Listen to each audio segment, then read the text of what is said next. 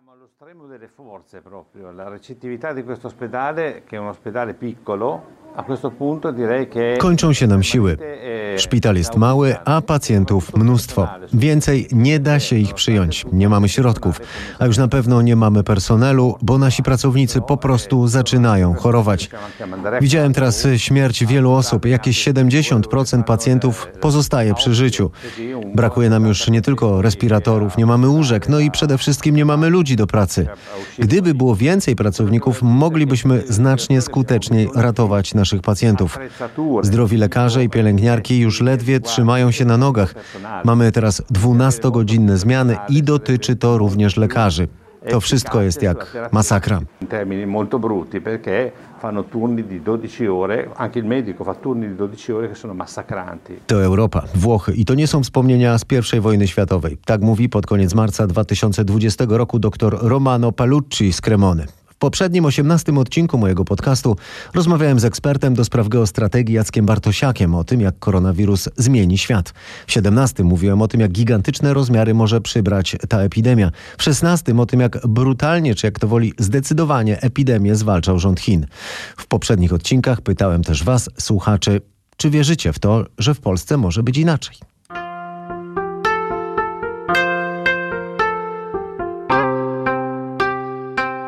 Nieczynne do odwołania. To tytuł 19 odcinka mojego podcastu. Dziś o tym, jak długo to wszystko może potrwać. Czy to tylko przerwa na zebranie sił na nowe zakupy ludzi żyjących w bogatym świecie, czy może po tej zarazie kapitalizm ozdrowieje, a może umrze. Kto spłaci długi, z których teraz ma być karmiona gospodarka? Czy to da się w ogóle spłacić? A co jeśli nie? Co nas czeka? Inflacja? Depresja? Ile ludzi będzie bez pracy? O tym będę rozmawiał z ekonomistą Andrzejem Kubisiakiem. Nazywam się Michał Zieliński i zapraszam.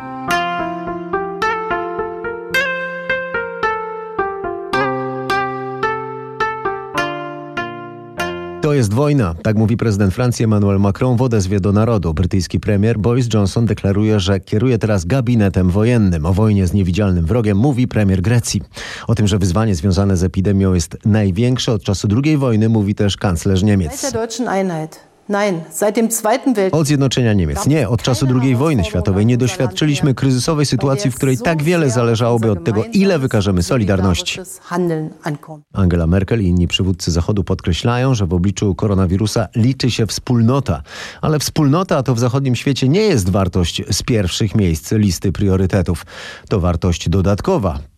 W krajach, gdzie liczy się indywidualny sukces, gdzie osiąganie go kosztem innych nie jest grzechem, cnotą, przeliczalną na dobra, pieniądze i pozycję społeczną, w którym działania na rzecz dobra innych nazywa się działalnością charytatywną, która jest na przykład ukoronowaniem drogi wygranych miliarderów, którzy obdarzają jałmużną tych, którzy w wyścigu zostali w tyle, bo nie potrafili, nie mogli albo nie chcieli być na czele. Przerysowane?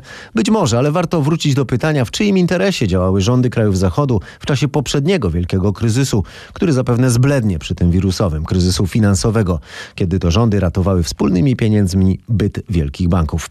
Ochrona dla tych, którzy wyprodukowali poprzedni kryzys, zapobiegła zapaści systemu finansowego, ale odpowiedzialni za tamten kryzys bankierzy przecież utrzymali premie, za które mogli kupić jeszcze więcej prywatnych wysp i odrzutowców. Kto teraz lepiej poradzi sobie z kryzysem? Małe firmy czy wielkie? Kto dostanie skuteczniejszą pomoc od państwa? Firma zarejestrowana w Pacanowie czy w Panamie?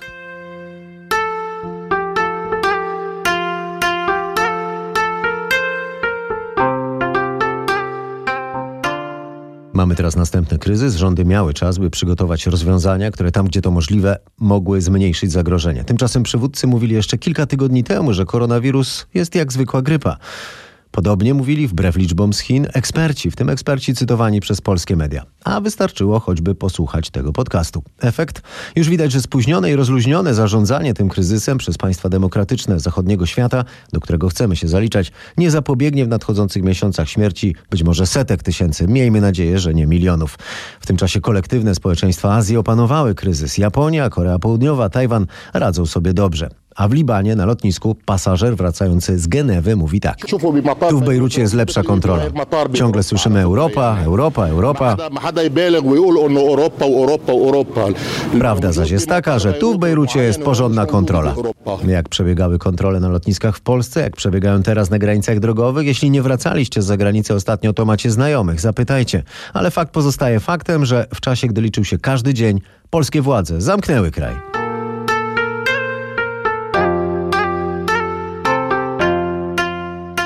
Władze półtora miliardowych Chin podają, że właściwie nie ma już e, nowych zachorowań. Te, które się notuje, to przypadki, które przychodzą z zagranicy. Tak wynika z oficjalnych danych. I to Chiny, gdzie epidemia się zaczęła, stawiają się teraz światu za przykład. Mimo, że jak wskazują krytycy, przez pierwsze tygodnie partia komunistyczna milczała o koronawirusie, a tych, którzy próbowali alarmować świat, prześladowała. Wspominam o Japonii czy Korei Południowej, bo wiele wskazuje na to, że właśnie wspólnotowość, kolektywność, dyscyplina społeczna, a nie totalizm, kontrola i przymus stoją za sukcesem w walce z epidemią na wschodzie. Ale komunistyczne Chiny wykorzystują okazję, by promować swój ustrój na świecie świecie, jasno dając do zrozumienia, że to ustrój Zachodu, którego centrum leży od kilkudziesięciu lat po zachodniej stronie Atlantyku, jest winny nieszczęściu bogatych narodów. Państwo środka daje też do zrozumienia, że podzielone przez kryzys kraje Zachodu mogą liczyć nie tyle na swoich sąsiadów, co na Chiny. Chińskie media i te sponsorowane przez chińskie władze na Zachodzie szeroko relacjonują zakazy eksportu maseczek czy respiratorów choćby z bogatych Niemiec do cierpiących Włoch. W chińskich, ale też rosyjskich mediach przytaczano niedawno wypowiedź prezydenta Serbii, o której być może nie słyszeliście. Aleksander Vucic mówił wprost, że w obliczu braku środków ochrony i sprzętu podtrzymującego życie, jego kraj może liczyć tylko na jednego przyjaciela. Wielka międzynarodna solidarność u stvari nie postoi. Europejska solidarność ne postoji. To je bajka na papieru. Nie ma wielkiej solidarności międzynarodowej, nie ma europejskiej solidarności. To były bajeczki. Zamierzam zwrócić się do jedynego państwa, na którego pomoc możemy liczyć. To Chińska Republika Ludowa. Sytuacji to jest Narodna Republika China. I Chiny ślą do Europy kontenery ze środkami ochrony i ze sprzętem. Polska uzyskała pomoc, ale symboliczną. Czesi i Słowacy sprowadzają teraz z Chin miliony maseczek i setki tysięcy testów. Od dawna wiadomo, że maseczki to jedno z podstawowych narzędzi spowolnienia, rozszerzania się zarazy. Nasi południowi sąsiedzi nakazują ich noszenie, a w Polsce słyszeliśmy całkiem niedawno, że COVID to taka grypa a zdrowym maseczki mogą nawet szkodzić. Na paczkach wysyłanych teraz przez Chińczyków są flagi Chin i Niemiec, symbole podawanych rąk. Hasła typu góry i doliny się nie zejdą, ale ludzie mogą.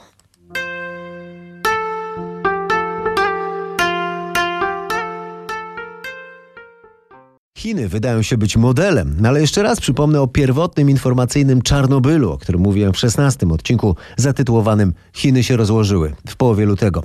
Chińczycy opanowali epidemię w niecałe trzy miesiące. Ile potrwa to gdzie indziej? Premier Australii Scott Morrison ostrzega, że jego krajowi najpewniej potrzebnych będzie 6 miesięcy. W poprzednim odcinku mojego podcastu mówiłem o przewidywaniach, że wirusa może się nabawić większość mieszkańców zachodniego świata. Kolejne państwa zachodu wprowadzają, zaostrzają nadzwyczajne działania ograniczające międzynarodowy ruch i kontakt między ludźmi w kraju. Sądząc po oficjalnych danych o zachorowaniach, Polska uczyniła to na wczesnym etapie i tu liczył się każdy dzień. Na zachodzie Europy są już dziesiątki tysięcy zarażonych i trwa wciąż dyskusja nad tym, czy jest sens powstrzymywać wirusa. Główny doradca brytyjskiego rządu do spraw medycznych Chris Whitty jeszcze kilka dni temu zauważył z angielską flegmą, że pozbycie się wirusa w jednym kraju to rozwiązanie doraźne. Zalecam, by rozejrzeć się wokół i spojrzeć na mapę, a następnie podjąć próbę znalezienia odpowiedzi na pytanie, czy ten wirus odejdzie. W mojej opinii to pytanie retoryczne. Inna kwestia to stosowanie izolacji oraz identyfikacji nosicieli. To skuteczne narzędzia. Należy je stosować na początku epidemii, jak również pod koniec, natomiast nie należy ich stosować w czasie, gdy ma miejsce duże nasilenie liczby przypadków z powodów logistycznych i innych. To przyjęty tok postępowania w historii zarządzania epidemiami. Tu mamy do czynienia z globalną pandemią, w przypadku której mamy dziesiątki, setki tysięcy przypadków w Europie, przy czym znaczna część tych ludzi ma minimalne objawy. Założenie, że można wszystkie te pojedyncze przypadki zidentyfikować, prześledzić ich kontakty i przeprowadzić wszystkim izolację, no proszę to przemyśleć, bo nie trzeba być epidemiologiem, by stwierdzić, że z praktycznego punktu widzenia, o medycznym nie wspominając, nie wygląda to na atrakcyjną strategię. Mówi główny doradca brytyjskiego rządu do spraw medycznych Chris Whitty. A teraz, e, kiedy nagrywam ten podcast, piątkowy wieczór, Premier Boris Johnson ogłasza jednak podjęcie kroków podobnych jak w Chinach i wielu innych krajach, w tym w Polsce, a u jego boku nie ma już Chrisa Whittiego. Jego miejsce zajęła zastępczyni. Słuchacie podcastu Wielkie Pieniądze, Wielki Świat. Tytuł dzisiejszego odcinka Nieczynne do odwołania.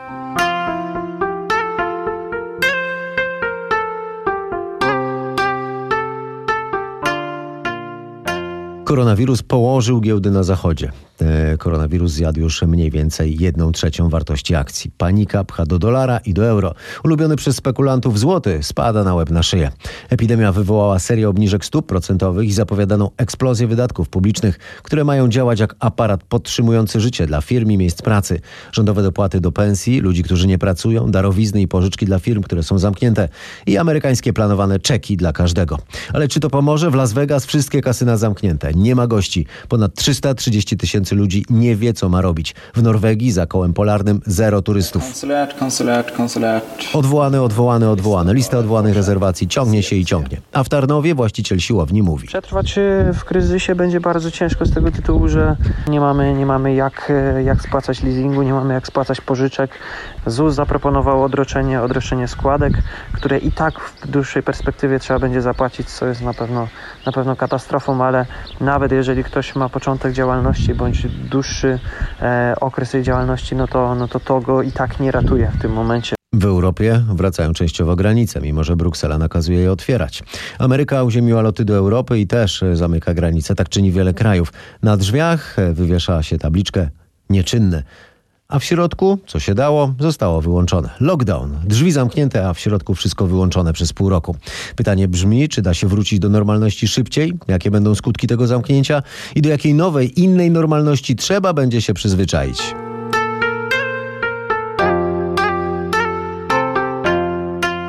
Im dłużej to potrwa, tym gorzej dla gospodarek, ale lepiej dla chorych, bo fala zachorowań się rozłoży i będzie dla nich więcej miejsc i sprzętu w szpitalach. Ile to potrwa?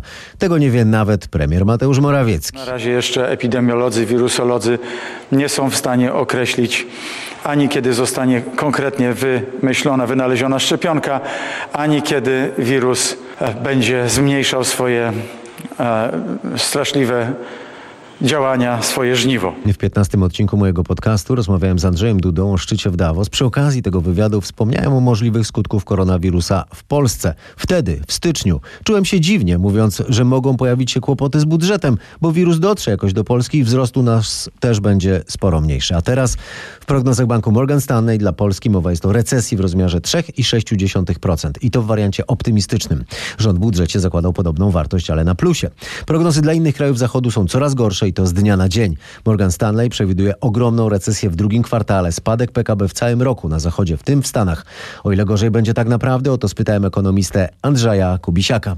Prawdopodobnie to jest dopiero początek, chociaż trzeba powiedzieć, że wszystkie prognozy, z którymi mamy dzisiaj do czynienia, są obarczone gigantycznym błędem. Ten błąd jest e, spowodowany nieprzewidywalnością i zmiennością, z którą mamy dzisiaj do czynienia, e, bo ona tak naprawdę powoduje, że często prognozy, które liczymy dzisiaj e, i publikujemy, następnego dnia mogą być już właściwie nieaktualne, ze względu na to, że otoczenie, w którym funkcjonujemy, jest bardzo dynamiczne. Zamykanie granic, e, wyłączenia poszczególnych branż, zamykanie instytucji publicznych. Część krajów idzie jeszcze kilka kroków dalej, jak Włochy czy Francja, które e, tak naprawdę są jedną wielką strefą kwarantanny. To są wszystko elementy, które powodują, że e, możliwości rozwoju gospodarczego, czy tego, co wpływa na, na PKB, tych składowych, które mamy, e, tak naprawdę dynamicznie się zmieniają. Co więcej, przy dzisiejszych modelach i prognozach, które możemy czynić, musimy też tworzyć pewne założenia, jak długo ta pandemia będzie trwała. I jak... No właśnie, bo to jest chyba podstawowy czynnik, prawda, który będzie wpływał ostatecznie na te wyniki. Jak długo potrwa to zamknięcie, to częściowe wyłączenie gospodarek? E, jaki tutaj horyzont czasowy powinno się zakładać? No i to bardzo różnie, bo to w zależności od instytucji czy e, zespołu prognostycznego te, te mechanizmy potrafią być bardzo trudne. My w Polskim Instytucie Ekonomicznym przygotowujemy właśnie prognozy przewidujące trzy scenariusze. Jeden scenariusz nazywaliśmy go relatywnie optymistycznym, chociaż trudno dzisiaj optymizm w ogóle. Przewiduje, że pandemię udałoby się przynajmniej na terenie Polski zdusić i w ciągu kilku tygodni wrócilibyśmy do stanu w którym po pierwsze nie mielibyśmy lockdownu, po drugie gospodarka mogłaby wracać na swoje właściwe tory. Drugi scenariusz, e, który bierzemy pod uwagę, to taki, w którym e, to zagrożenie epidemiologiczne będzie trwało do początku okresu wakacyjnego, e, no to wówczas znowu od lata byśmy startowali z tym restartem gospodarczym na dużą skalę. A trzeci, najbardziej pesymistyczny scenariusz to ten, który mówi o tym, że nie uda się przez najbliższe miesiące e, zdławić tej pandemii i będzie ona nam towarzyszyć również e, we wzmożonej skali na jesieni i w kolejnych miesiącach e, tego roku. No i ten scenariusz jest najczarniejszy i mm, on również zakłada bardzo głęboką recesję. No ale też tak jak mówiłem, jesteśmy zależni przecież od e, tego, co się będzie działo za granicą, w tym za naszą najbliższą granicą, no choćby Niemcy, z którymi mamy taką dużą wymianę handlową i dla których jesteśmy e, bardzo poważnym poddostawcą. Mm, wystarczy, że będą miały e, dużo poważniejszy problem i to też się na nas odbije, więc rozumiem, że nie da się na razie stworzyć takiego modelu, który by te wszystkie zmienne przewidywał, bo przecież to by się za szeroko rozjechała, że tak powiem, ta prognoza, prawda? No tak czy inaczej, rządy rządy wielu państw świata, w tym Polski, podejmują teraz y, działania, które mają osłonić gospodarkę. Czy, czy tutaj się rozkładają te te, te akcenty kładzione przez, e, przez rządy przy tych decyzjach porówno pomiędzy wielkie firmy, korporacje, e, rynek finansowy, pracowników, małe firmy, średnie i tak dalej? Sytuacja jest bardzo dynamiczna i realnie rzecz biorąc, większość działań, które podejmujemy dzisiaj, są bez precedensu i to zarówno na skalę poszczególnych krajów, jak i w ogóle na skalę globalną, bo z taką sytuacją, jak mamy dzisiaj, nie mieliśmy praktycznie nigdy do czynienia. Głównie dlatego, że musimy też mierzyć dzisiejsze wyzwania obecnym modelem gospodarczym, a więc takim, który jest mocno zglobalizowany, takim, który jest wypełniony nowymi technologiami, e, taki, w którym konsumpcja, usługi to są bardzo wyraźne i duże gałęzie gospodarki więc e, dzisiejszego, e, dzisiejszego modelu gospodarczego nijak na przykład nie można przyrównać do tego, co się działo w, w okresie po I wojnie światowej, gdy mieliśmy e, epidemię wówczas hiszpanki. Wiele osób próbuje robić porównania, że to może być skala bardzo podobna, jeżeli chodzi o poziom epidemiologiczny, natomiast modele gospodarcze wyglądały diametralnie inaczej. Z Ale kolei... chce pan powiedzieć przez to, że jest to takie trochę strzelanie do wroga w ciemności bez noktowizora? No wiele działań, które jest podejmowanych są robione po raz pierwszy i są one sporymi próbami eksperymentalnymi, bo trochę czerpiemy z doświadczeń tego, co się działo w kryzysie 2008 roku, co się działo w okresie e, kryzysu strefy euro, gdy mieliśmy problemy e, w Grecji czy na Cyprze. E, trochę analizujemy działania, które były podejmowane w Azji, gdy mieliśmy do czynienia z SARS, wiele działań, które są zwykle związane z kryzysami e, opartymi o e, kwestie klimatyczne czy, czy, czy powodzie, czy różne zdarzenia o, na, na naturze nieprzewidywalnej.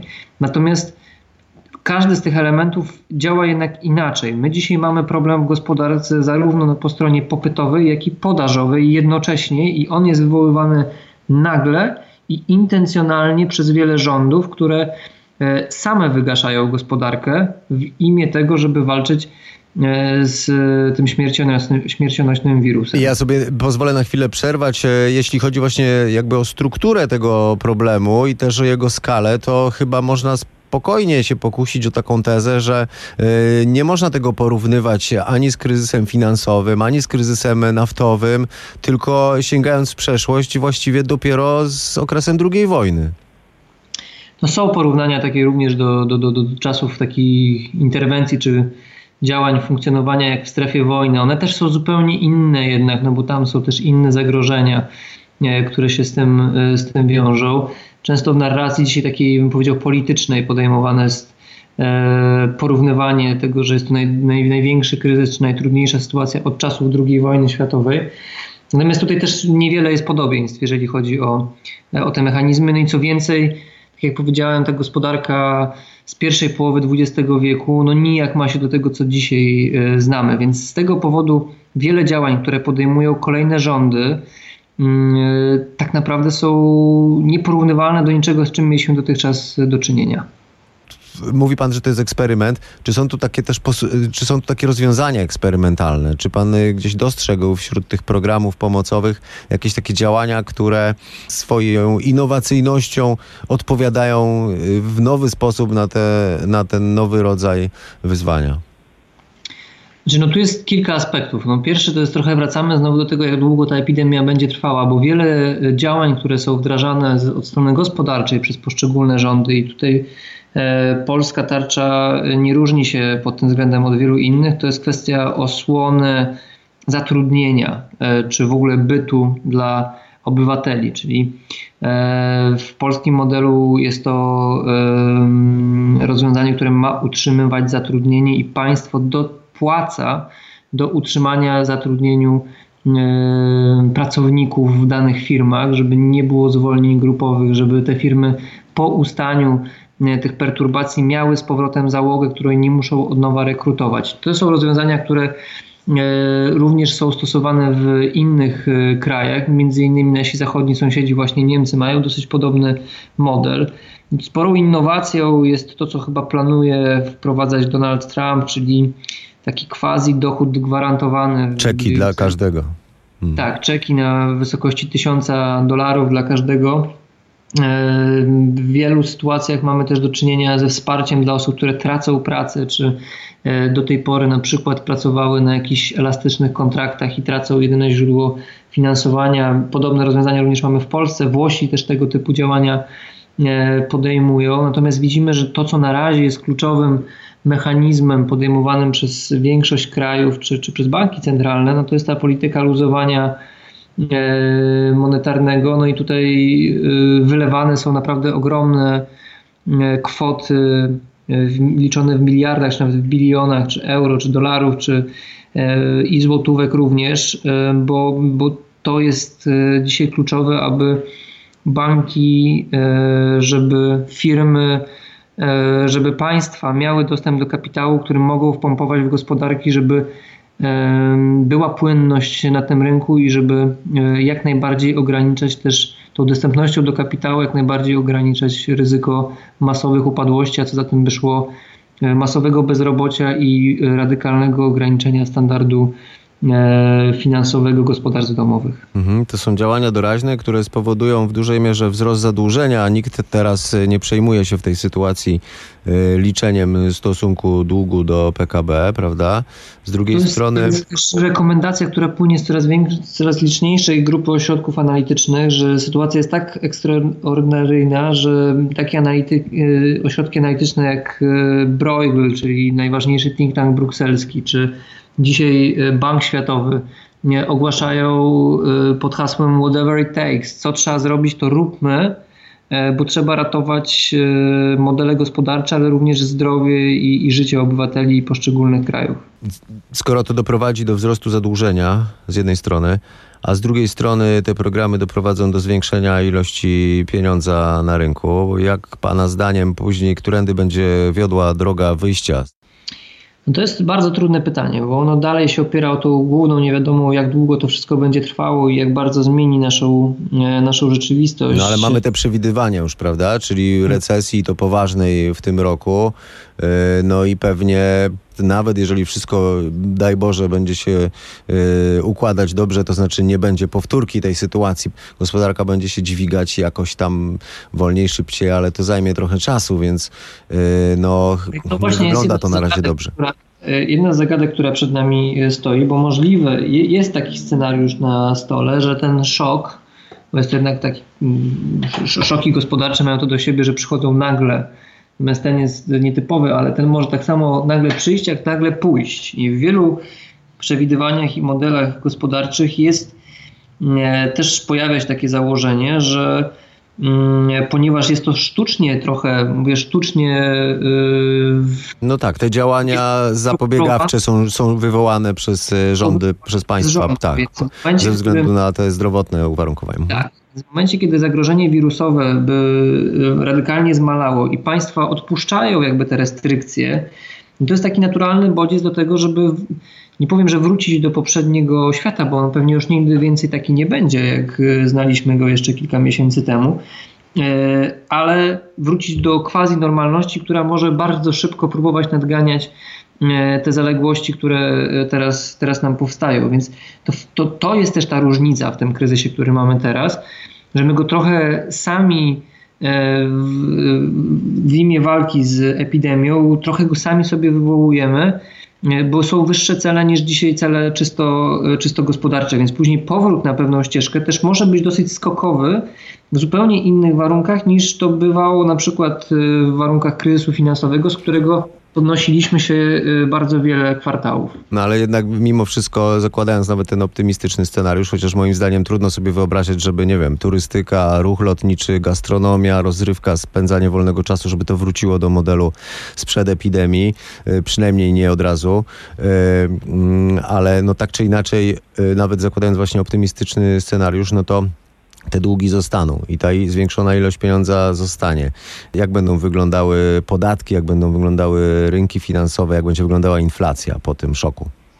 Ha, to jest bardzo trudne pytanie, bo y, parametry finansowe na tą chwilę są bardzo trudne do, nie, do przewidywania. Natomiast to, na co ja bym zwrócił uwagę, to, to takie duże makrotrendy, z którymi możemy mieć do czynienia. I dzisiaj, gdy patrzymy na pierwsze tygodnie e, pandemii e, światowej możemy powiedzieć sobie o tym, że mm, świat, w którym się obudzimy po tej pandemii, może być inny pod kątem chociażby takich e, odwrócenia scenariuszy w postaci globalizacji, bo mm, trzeba powiedzieć to dosyć wyraźnie widać, że ze świata, który był globalną wioską, gdzie mm, łańcuchy dostaw były międzynarodowe, gdzie E, optymalizacja kosztowa i wydajność e, była tym kluczowym wyznacznikiem. Znaleźliśmy się w świecie, który jest mocno protekcjonistyczny, mocno lokalny e, i gdzie to punktem odniesienia głównym dla,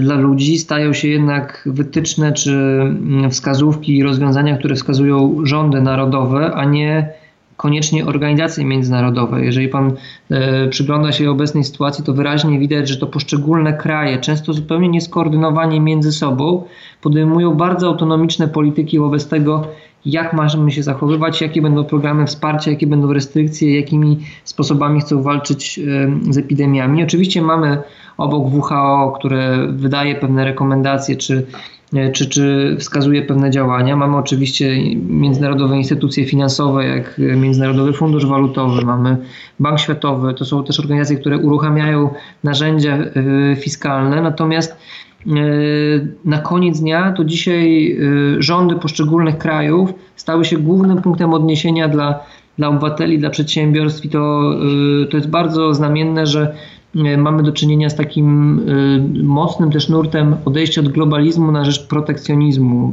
e, który następuje, bo jednak zamykanie granic. No tak, mówi się też o nacjonalizacji chociażby linii lotniczych. Niektórych już są konkretne plany, na przykład wobec linii tak, SAS, przejmowanie, prawda? przejmowanie prywatnych biznesów. Hiszpania przejmuje wszystkie prywatne teraz szpitale. Francuzi zapowiadają, że firmy, które będą upadać, będą nacjonalizowane przez państwo. To jest interwencjonizm, z którym na poziomie krajowym, z którym nie mieliśmy do czynienia od bardzo e, długiego czasu. Jest to e, scenariusz, który jeszcze pewnie kilka miesięcy temu, gdybyśmy go rysowali, wydawałby się absolutnie nierealny, więc e, trzeba go dzisiaj też mhm. poddawać analizie. Druga, druga zmienna, która jest bardzo wyraźna i to też widać na poziomie walki z samym, samym wirusem, to rozróżnienie społeczeństw mocno takich kolektywistycznych z tymi indywidualistycznymi, czyli gdy mamy do czynienia z społeczeństwami azjatyckimi, które pomijając nieco w tym momencie kwestie e, ustrojów politycznych, ale które są bardzo mocno kolektywistyczne, w których zachowania zbiorcze, dyscyplina i kontrola tego, co robimy, jest dużo silniejsza niż w społeczeństwach na przykład europejskich czy amerykańskich, gdzie mamy do czynienia z bardzo silnym indywidualizmem. Ten indywidualizm chociażby we Włoszech był jednym z elementów, który E, spowodował jeszcze większe narastanie problemu epidemiologicznego. To no są... tak, a tam na, daleko na wschodzie bez względu na ustrój, bo i w Wietnamie, i na Tajwanie, i w południowej Korei, Japonii, ale też w Chinach e, zupełnie inaczej wygląda ten e, przebieg tej epidemii. Pana zdaniem spadnie znaczenie korporacji? Międzynarodowych wielkich korporacji? A może nie tyle znaczenie, co ich pole manewru? No, y, to jest bardzo ciekawe, bo to jest y, duże rozważenie odnośnie tego, jak będzie wyglądała przyszłość i jak duże piętno ta, ta epidemia na nas odbije, bo mm, jestem w stanie sobie wyobrazić scenariusz, w którym firmy międzynarodowe, również korporacje, które do tej pory głównie kierowały się e, kwestiami efektywnościowymi, e, analizą kosztów, mogą pójść w scenariusz, w którym uznają, że e, można płacić więcej i ponosić większe koszty za minimalizowanie pewnych ryzyk, które mogą powstawać w wyniku zbyt odległych łańcuchów dostaw, zbyt e, dużych rozpiętości czy niebezpieczeństw.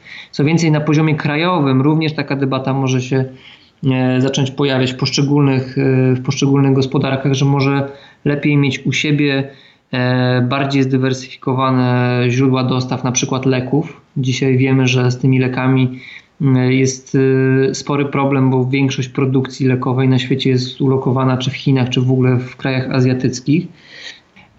I, I, inny element, który też jestem w stanie sobie wyobrazić, to również i on może mieć jeszcze bardziej daleko idące skutki i pytanie, na ile również w tym zakresie epidemia odbije swoje piętno, to zmiany bardzo wyraźne na poziomie e, społeczeństw rozwiniętych, bo mam, mam takie odczucie, że e, ta epidemia bardzo wielu e, ludzi boli też na tym etapie trochę zejścia z, ze strefy komfortu, czy świata, gdzie weszli na dosyć wysokie szczeble piramidy Maslowa. Jest taka bardzo znana piramida Maslowa przygotowana przez mm, jednego z... Hierarchii potrzeb, tak? Hierarchii mm. potrzeb, tak. Na samym dole tej piramidy Maslowa jest potrzeba e, zabezpieczenia podstawowych potrzeb ludzkich, czyli pożywienia, ciepła, miejsca do spania, domu. A dużo wyżej na tych szczeblach jest samospełnienie, e, satysfakcja, często konsumpcjonizm, z którym mamy e, do czynienia. E, I to były elementy, na których nabudowała się również gospodarka i nasza cywilizacja. Wiele usług, wiele e, elementów związanych właśnie czy turystyka, czy zwiedzanie świata, czy samospełnienie, czy konsumpcjonizm, który, e, z którym w końcu mieliśmy do czynienia. My dzisiaj w wyniku walki z pandemią e, w bardzo Schodzimy bolesny w dół. sposób mhm. spadamy z tej piramidy na sam dół. I Jesteśmy... pytanie jest, jak szybko i, to będzie się z powrotem nadbudowywać ta piramida. Tak, tak? to mhm. jest element i czy, czy, czy na pewno e, my będziemy w stanie wrócić do tego, bo to już na bardziej takiej dozie prywatnej mam wrażenie i indywidualnej mam, mam takie wrażenia już mniej geostrategicznej, że to jest również element, który wpływa na kwestię trochę powierzchowności relacyjnej, bo gdy dzisiaj e, czasami w formie żartu, czasami w formie bardzo poważnej e, padają głosy, że wielu rodzinom trudno jest ze sobą wytrzymać w domach, bo tak e, ciężko i, i z gromadą dzieci, i, i, z mężem, z żoną, z partnerem, partnerką, rodzicami i wszyscy zamknięci pod jednym dachem to też pokazuje, że na poziomie relacyjnym e, w tych społeczeństwach rozwiniętych, bo to nie jest tylko domena Polski w tym wypadku, jest jakiś problem, że, że, że ta nadbudowa, którą mieliśmy w tej piramidzie tak bardzo wysoko rozbudowana, ona odeszła od takich potrzeb dosyć konserwatywnych, ale podstawowych też potrzeb i, i wartości e, relacyjnych. Dzisiaj wiemy, że będąc na dole tej piramidy, bo to, co głównie dzisiaj mamy zaspokojone, to jednak dach nad głową często, dostępność jednak mniej czy bardziej znikającego spółek sklepowych pożywienia i tych podstawowych potrzeby starają się państwa również gwarantować i, i nawet na poziomie tego właśnie dochodu gwarantowanego. Natomiast no, długoterminowo to może być lekcja, która może bardzo wiele kosztować też nas na poziomie takim społeczno-gospodarczym, bo to ma bardzo daleko idące implikacje. Pytanie, jak silne to piętno będzie i czy, ono, czy my wyciągniemy z niego jakieś dalsze lekcje. A może ta piramida, ja sobie tak myślę, ona może trochę była e, zdeformowana. E, mieliśmy bardzo, bardzo rozbudowaną podstawę, bo wszystkiego było w brud, jak chodzi o zaspokojenie tych podstawowych potrzeb, przynajmniej w tym naszym bogatym świecie. My mocno rozdymaliśmy tą górną część piramidy, która, e, jak pan mówi, właśnie dotyczyła takich potrzeb samorealizacji i daje Daje pan tutaj przykład choćby, nie wiem, podróży, czy jakiś hobby i tak dalej, a nie mieliśmy tego środka, nie mieliśmy tych potrzeb y, miłości, przynależności, bliskości i tak dalej. Może troszkę o tym zapomnieliśmy, może to paradoksalnie y, ta piramida teraz przybierze normalniejsze rozmiary. To sobie taką, na taką refleksję tu pozwolę. A jeszcze wracając do, tej, do tych korporacji, ja pytałem o to dlatego, że zastanawiam się, na ile zmieni się struktura gospodarki. To znaczy tak, jedna, jedna strona tego zjawiska, no to jest dość oczywista. To znaczy będą branże, które, które pod wpływem tego kryzysu zostaną mniej lub bardziej, ich pozycja zostanie podkopana.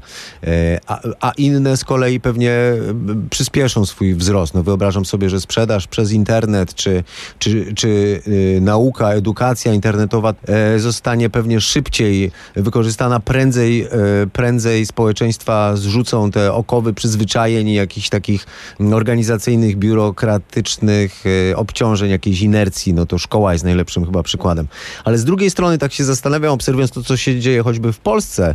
Yy, mamy teraz choćby w Polsce te sytuacje, kiedy ludzie się po prostu boją chodzić do pracy różnie bardzo firmy reagują na te sytuacje. W różnym, w różnym stopniu dają odczuć, e, czy udowadniają swoim pracownikom, że dbają raczej o ich zdrowie niż o swój zysk. Ale jednak jak jest oddalony właściciel, tak jak w sieciach handlowych na przykład w Polsce, jak jest duża skala, no to jest anonimowość, prawda? Jednocześnie mamy y, prezesa jednej z firm spod Krakowa, bardzo znanej, y, nie będę wymieniał jej nazwy, który no, ostrzegł pracowników, że ich wynagrodzenia pewnie się zmniejszą, ale że też on i reszta zarządu też zmniejszy swoje y, wynagrodzenia. Zakładam, że to jest y, szlachetność, ale też y, z drugiej strony wyobrażam sobie, że no jeśli się mieszka w pobliżu tych pracowników, to troszkę inaczej w takiej sytuacji, w której yy, już kończy się tylko ten układ taki rynkowy, prawda, że ty mi świadczysz taką pracę, a ja ci za to płacę tyle i tyle. Układ jakby dotyczy też innych, innych aspektów życia, innych wartości. Czy to nie będzie tak, że ten biznes bliski, nasz, sąsiedzki, że on zacznie y, być silniejszy dzięki temu?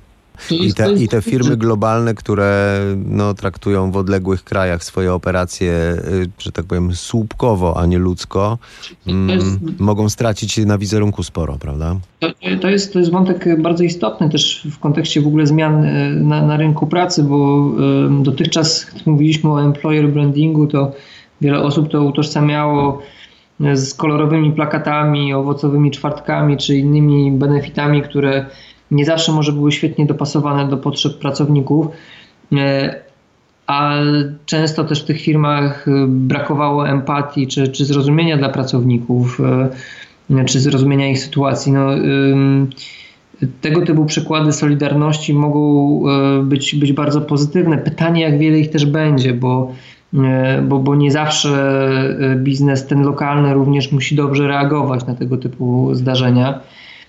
Ja miałem takie, taką analizę jeszcze tuż przed tym, jak tak naprawdę kryzys koronawirusa mocno się rozwinął w Polsce, e, mówiącą o tym, że Polska jest w ogóle w ogonie Europy, jeżeli chodzi o taką podstawową empatię ze strony pracodawców, żeby przychylnie patrzeć na zwolnienia chorobowe dla pracujących rodziców. No tak, tu jesteśmy w, w latach 90. tkwimy y, jedną nogą jeszcze. Tak, no są takie dane Eurostatu jeszcze właśnie sprzed tego kryzysu, które pokazywały, że tylko 7% polskich pracowników nie obawiało się pójść na zwolnienie chorobowe, gdy mają y, chore dzieci.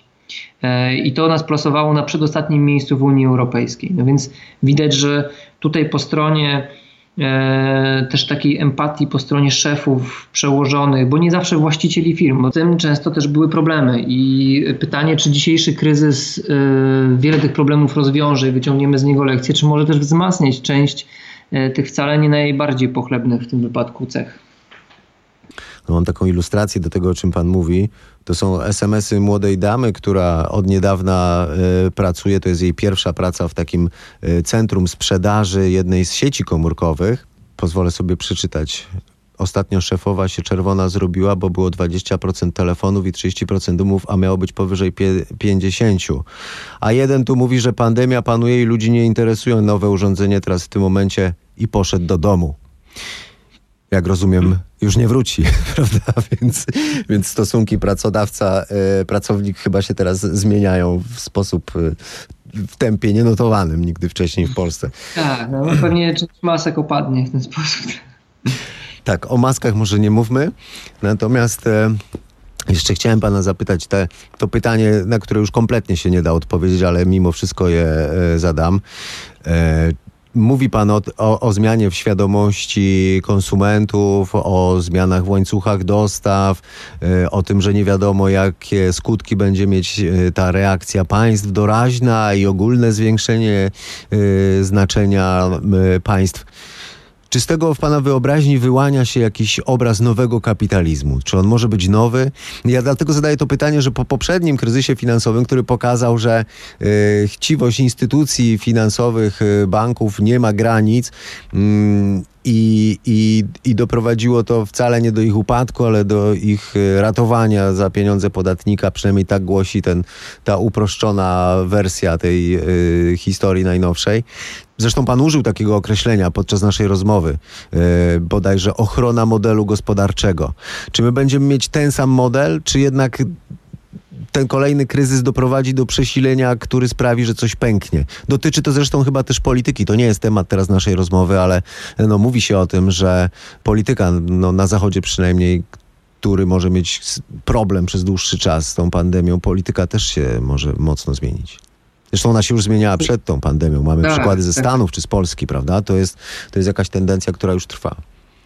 No, trzeba powiedzieć, e, nie, nie, jestem ekspertem od polityki na pewno, natomiast e, już kryzys 2008 roku wiele paradygmatów e, zmienił jednak. Jest taka pamiętna scena z przesłuchania Alana Greenspana przed amerykańskim Senatem, gdzie no, trochę się bije w piersi mówi, że dogmaty, które go kierowały przed kryzysem 2008 roku, były błędne. Trzeba pamiętać, że to był człowiek, który był no, guru świata finansów w tamtych czasach i e, jego takie publiczne wyznanie w tamtych, w tamtych warunkach no, doprowadziło jednak do pewnego przewartościowania wielu elementów. I gdy porównamy kryzys 2008 roku z tym, co się dzieje teraz, widzimy, że jednak na poziomie działań interwencjonistycznych też jesteśmy bym powiedział kilka kroków dalej, to jest chyba nawet za mało powiedziane. Jesteśmy kilkanaście kroków dalej albo kilkadziesiąt, e, bo państwa relatywnie szybko reagują na dużą skalę i jednak e, dochodzi do pewnego przemodelowania i przeformułowania też e, jednak takiego czysto liberalnego paradygmatu. Mamy do czynienia jednak z sytuacją, w której to państwo już e, w coraz mniejszym stopniu jest stróżem, który ma pilnować zasad i, e, i, i dawać szansę wszystkim do rozwoju. No, w tej sytuacji obecnej jednak odgrywa jedną z kluczowych ról. Na poziomie. Czyli mniej chciwości, mniej konkurencji, mniej indywidualizmu. Możliwe, że będziemy w tym kierunku też, e, też zmierzać, bo yy, no, widać, że to, tak jak rozmawialiśmy o tej źle skonstruowanej piramidzie Maslowa, to, to, to może być element, w którym ona po prostu dosyć boleśnie może upadać, ale i tutaj zrobię takie małe zastrzeżenie nie dlatego, że jestem asekurancki, ale dlatego, że doświadczenia nas uczą też, że często takie szokowe sytuacje krótkoterminowo zmieniają nasze modele myślenia. My szybko próbujemy przekalibrować nasze dotychczasowe przyzwyczajenia, żeby później, gdy sytuacja się wyprostowuje, to wahadło odbiło się z powrotem czasami jeszcze radykalniej dalej. Mm. Niż, niż to, co znaliśmy dotychczas. Okay, czyli traktujemy to ostrzeżenie jako chwilowe anomalie tylko. Tak, y, szukając takich dosyć prostych analogii y, z niedalekiej historii Polski, to, czy, czy śmierć papieża, czy, czy, czy katastrofa smoleńska, to były takie wydarzenia, które wydawało się w momencie, kiedy one się wydarzyły, kiedy był okres e, zjednoczenia społecznego, później po krótkich bardzo często okresach czasowych to wahadło z tego zjednoczenia szło w dokładnie odwrotnym kierunku i, i powodowało często jeszcze większe antagonizmy, jeszcze większe podziały i, i spory, więc e, idąc tą analogią można też przypuszczać, że nawet jeżeli dzisiaj tak boleśnie schodzimy po, tej, po tych szczeblach piramidy Maslowa i, i zmieniamy może trochę mechanizmy, w których wcześniej funkcjonowaliśmy, to kiedy sytuacja zostanie opanowana, niewykluczone jest, że ten, to wahadło znowu odbije nam w znaną nam stronę i pójdzie jeszcze kilka kroków dalej, też w ramach trochę odreagowania po tej E, umownej smucie, którą obecnie przeżywamy. Może jest tak, że to, co się dzieje, to przyspiesza ruch w dół zachodu. No jest y, w stosunku do wschodu jest mniejszy przyrost innowacji, nie mamy rozwoju demograficznego na zachodzie. No i wszystkie prognozy przewidują y, stopniowy, ale jednak zdecydowany i głęboki spadek udziału w y, gospodarce światowej. To, co się teraz dzieje, to tylko to, to przyspiesza. Może to po prostu i sama też reakcja na tego koronawirusa administracji państw zachodnich jest no dość, powiedziałbym, przerażająca. No to nasza władza na razie na tym tle wygląda na dość odpowiedzialną, no muszę to powiedzieć. Więc może to jest tak, że to po prostu jest y, upadek Zachodu i tego systemu, który znamy, stopniowy. Może to teraz lepiej widać. Czy to jest dosyć też ciekawe, bo gdy się spojrzy na mapę świata, E, to tak się dziwnie składa, że ten e, wirus zaatakował te regiony świata mocno rozwinięte, bym powiedział.